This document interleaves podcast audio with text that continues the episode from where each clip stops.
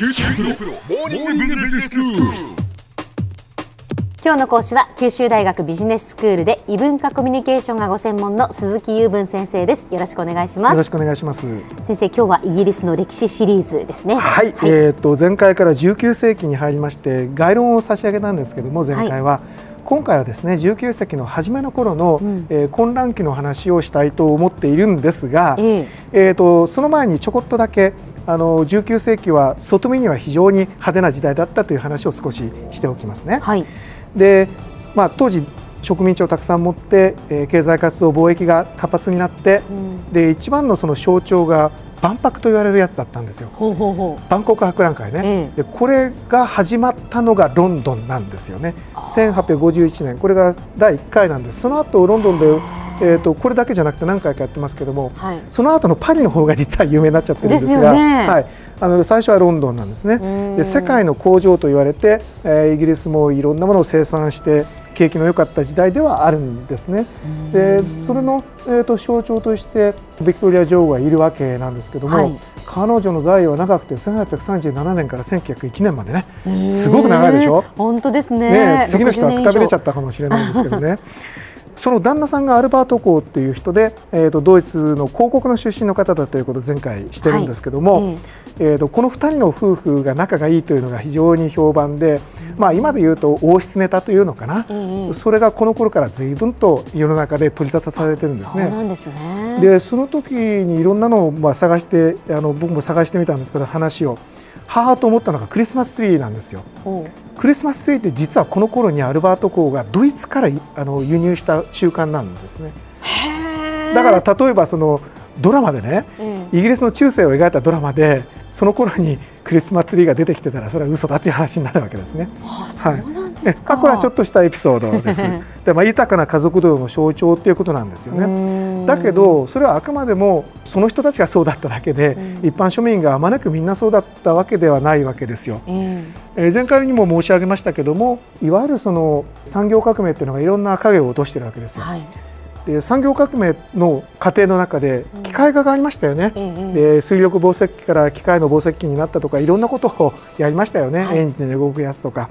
であれの結果として最初はその労働力としてその農業革命で、えー、と農業の、えー、とを担い手がいらなくなってきたのであまり。でそれが工場にえー流れ込んできてちょうどよかったんですけども、でその後機械化が進むと今度はその人がそんなにいらなくなっちゃうわけですよ。んでそうすると失業する人がいっぱい出ますよね。はいでその人たちがどうなるのかっていうことで社会的な不安が出て出始めたのがこの19世紀の初めの頃なんですよ。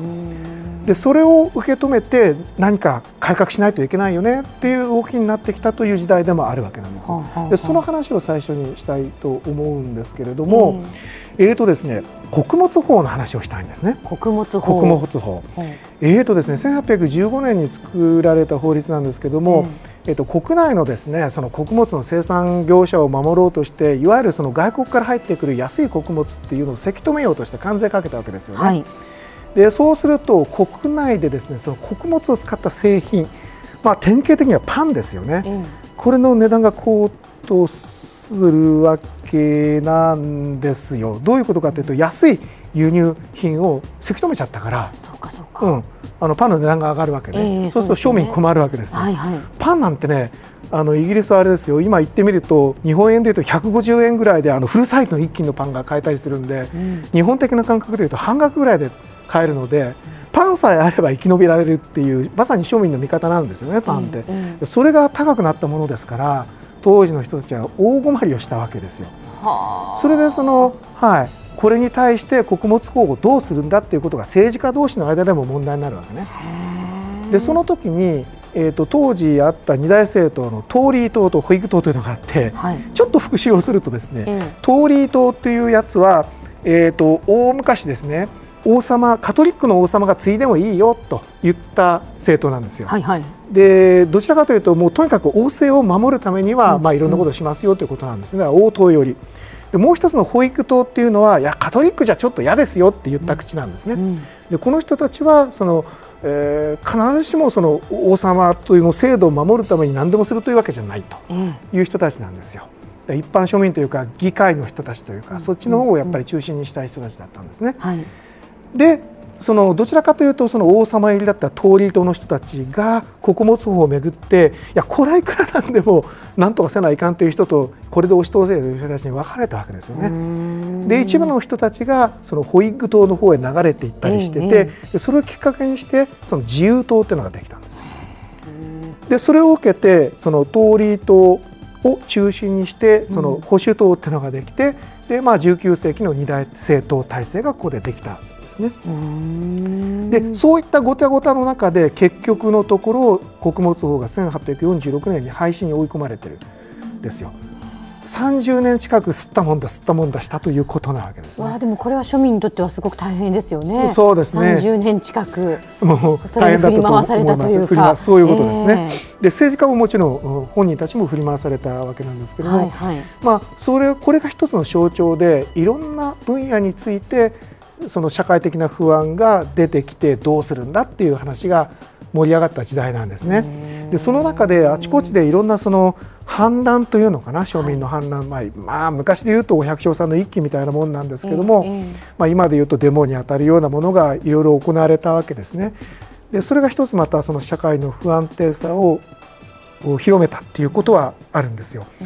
でそれに対してですねその政権の側もですねこれ何とかしなきゃいけないと。社会の秩序を保たなきゃいけないっていうことでそこで1829年に大きな組織ができてるんですね、うん、えーと、ロンドン警視庁っていうやつなんです、う。ん、通称スコットランドヤードって言われてるやつで、はい、いろんな歴史小説でこの名前出てきてると思うんですが、えー、でそれまではですねえー、なかなかその社会の秩序を抑えられる体制になってなかったんですよ、うん、急速に社会の不安が出てきてしまったものですからね。昔の牧歌的な時代と違うんですよ。でそれに対してロンドン警視庁っていうものができたんですけれども、えー、その細かい話を次回からしてみたいなと思っています。はい、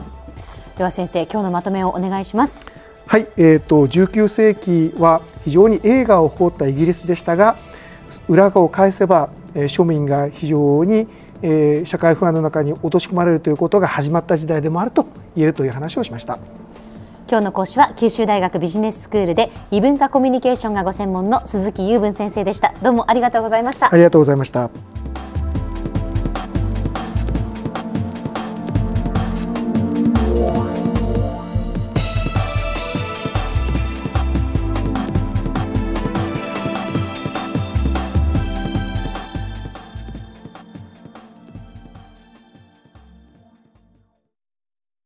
QT プロは通信ネットワーク、セキュリティ、クラウドなど QT ネットがお届けする ICT サービスです。九州中に展開した光ファイバー網を基盤に一番身近なビジネスパートナーとして九州の企業自治体の皆様をサポートします。詳しくは QT プロで検索を。